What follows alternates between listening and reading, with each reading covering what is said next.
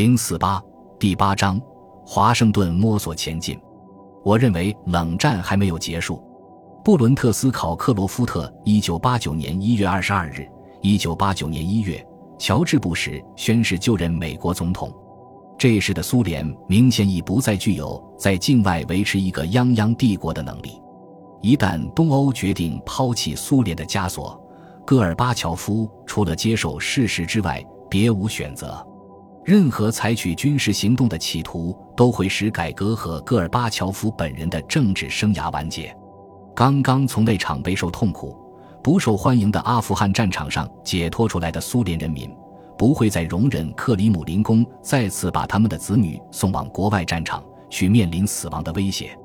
我在一九八九年年初做形势回顾时，曾得出如下结论。这一年可为美国对正在发生演变的苏联体制施加影响提供绝佳机会。我们的政策已经成功的使诸如人权和新闻自由成为苏联议事日程的内容。现在是我们施加经济影响的时候了。我们要摒弃以前在冷战时期采取的经济制裁和惩罚措施，代之以支持行动，把苏联带进一个民主自由的社会，使它成为一个合作伙伴。里根时期所设计的四部分议程有意识地忽略了经济关系问题。那时，在我们看来，建立更加密切的经济关系必须等到苏联结束对阿富汗的干涉，结束对第三世界事务的干预，欧洲结束分裂。一句话，必须等到冷战的结束才予以考虑。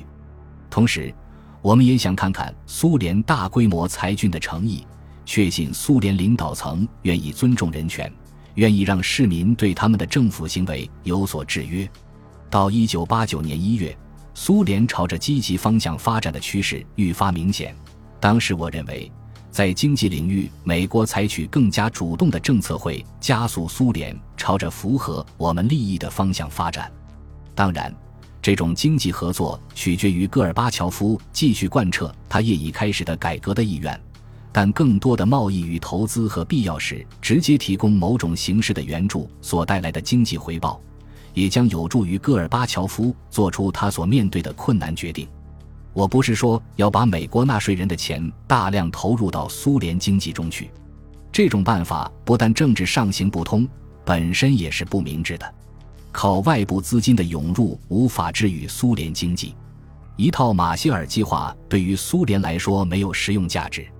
一九四六年战后的欧洲虽然一无所有，但经济复兴所需的基础设施还在，所以马歇尔计划能够拯救欧洲。这就如同有了一个水泵，才可以往里面注水一样。而苏联现在没有这样的水泵，实行马歇尔计划就如同往沙地里倒水。不过，我相信美国政府可以找到一种方法，既可以鼓励苏联朝着市场经济方向迈进。同时也有利于美国的经济利益。以能源问题为例，七十年代欧佩克石油组织大幅度提高石油价格，震撼了工业发达国家。到一九八九年，虽然石油价格得以稳定下来，但整个世界尚未摆脱依赖中东石油的危险局面。实际上，已知的世界最大石油储量是在苏联，只是苏联管理不善和技术陈旧。它的石油产量已开始滑坡。如果能够说服苏联政府在能源生产领域改善外国投资环境，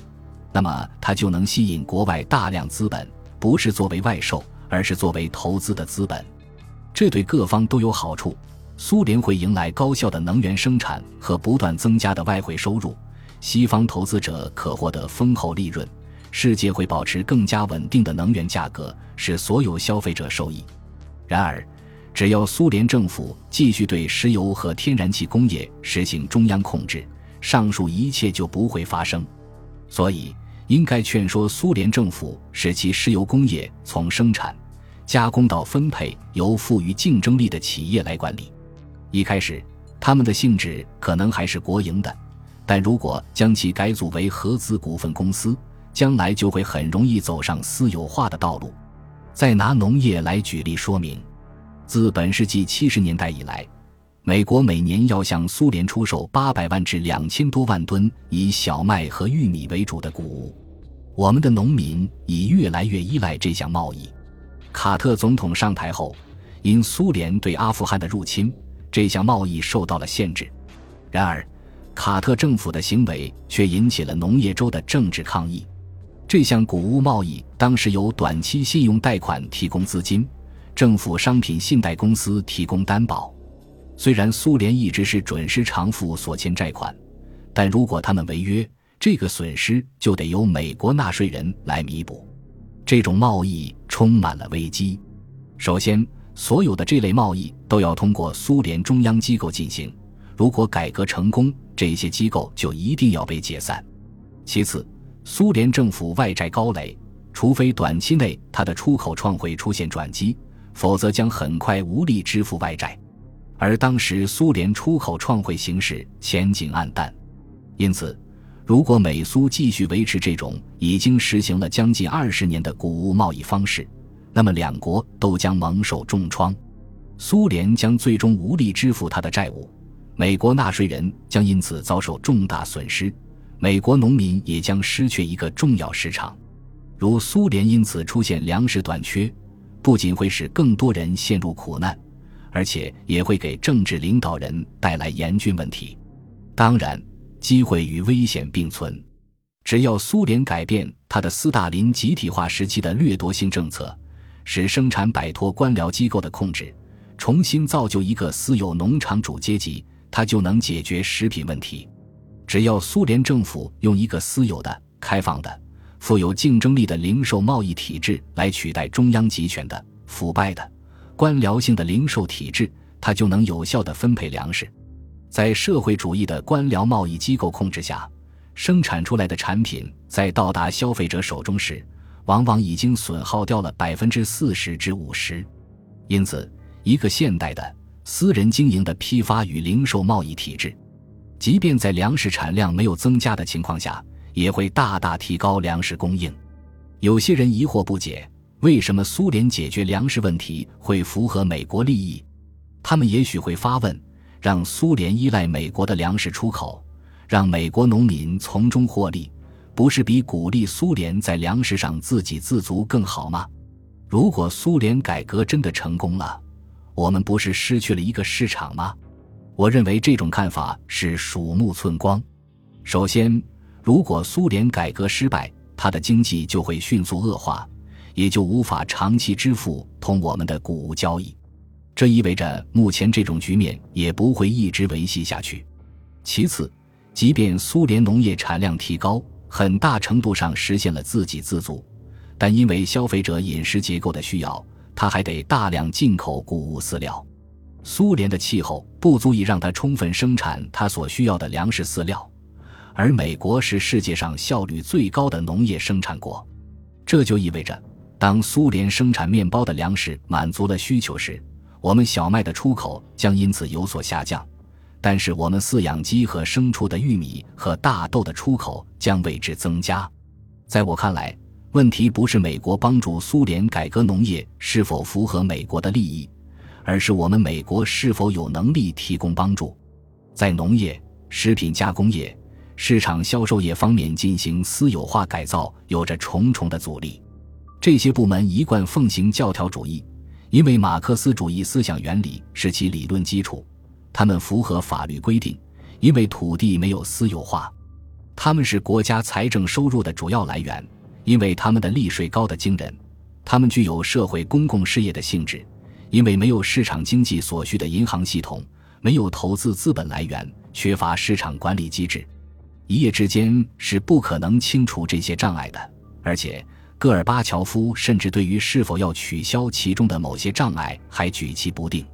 但是，若有人向他解释市场的运营规则，我想他的态度是会有所转变的。我认为有种方法似乎值得考虑。我们目前是通过提供信贷担保资助粮食出口，为什么不可以做这样一个调整？即美国直接在苏联以卢布出售农业产品，然后把卢布直接存放到由美国监督经营的投资银行里，再向从事食品加工业的农民和企业家提供资金呢？虽然这样做的前提是苏联政府必须坚定地承诺在食品加工和分配领域进行私有化改造，但我认为我们有足够的影响力来促使这方面也已开始出现的新思想取得进展。当然，这样做的一个困难是，当贸易赤字继续扩大时，美国联邦财政必须对农民有所补偿。但是，在我看来，这样做利大于弊，因为我们现在所提供的贷款担保，在没有替代计划之前还得继续维持下去。从长期甚至中期来看，并不是没有代价的。如果我们一直坚持这种做法，久而久之，我们的纳税人就会终止对粮食出口进行补贴，我们就会丧失这个市场。美国在苏联也将不会得到公平机会，最终也就得不到当初投资的回报。再以空间技术为例，苏联有兴趣参加世界太空运载市场的竞争，他们尤其想获取发射通信卫星的订单。也有意出租航空站，出于安全和商业的考虑，传统上我们总是试图把苏联从通信卫星市场，尽管他们有自己的卫星体系上排挤出去。我认为我们应该对自己的一贯政策进行一下反思。如果苏联同意大幅度削减他们的弹道导弹，与我们一道加入国际社会，共同控制导弹技术的扩散。开放他们自己的火箭工业，让外国人参观甚至合作，那么，允许他们参与民用市场开发，不也符合我们的利益吗？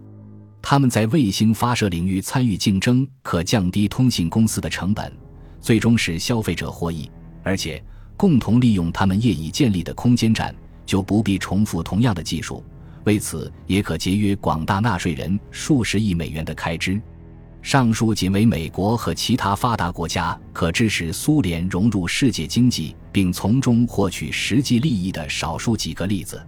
除非美国拿出我上面所叙述的那类建议，否则我怀疑戈尔巴乔夫或者其他改革者能否成功的领导苏联进入自由市场经济。他们需要从西方得到前后一致的、切实可行的建议，为使转轨的痛苦可以承受。他们需要西方对具体的合作承诺给予支持，但为使这种承诺富有成效，并经受得起时间考验，它必须是一种合作关系，一种互利互惠的伙伴关系，而不单单只是援助与被援助的关系。在所有这些领域里，我都不是专家，我深知这些领域错综复杂，需要比我更有知识的人经过仔细研究才能提出可靠的建议。我无意强求实行一些一旦失败只能招致不满的不成熟、不切实际的计划，但令我担忧的是，我们的政府以及我们的盟国迄今还没有开始考虑采取一些具体的措施，以使我们大家都得益于一个非军事化的民主的苏联。令人感到悲哀的是，我们的官僚机构至今仍然陷在冷战时特别重要但现已无足轻重。实际上，有时还起反效果的问题上而不能自拔。不久，新一届政府将在华盛顿上台执政。我希望新政府探讨一下，我们如何加速那些在我看来业已非常明确且又令人鼓舞的发展势头。本集播放完毕，感谢您的收听，喜欢请订阅加关注，主页有更多精彩内容。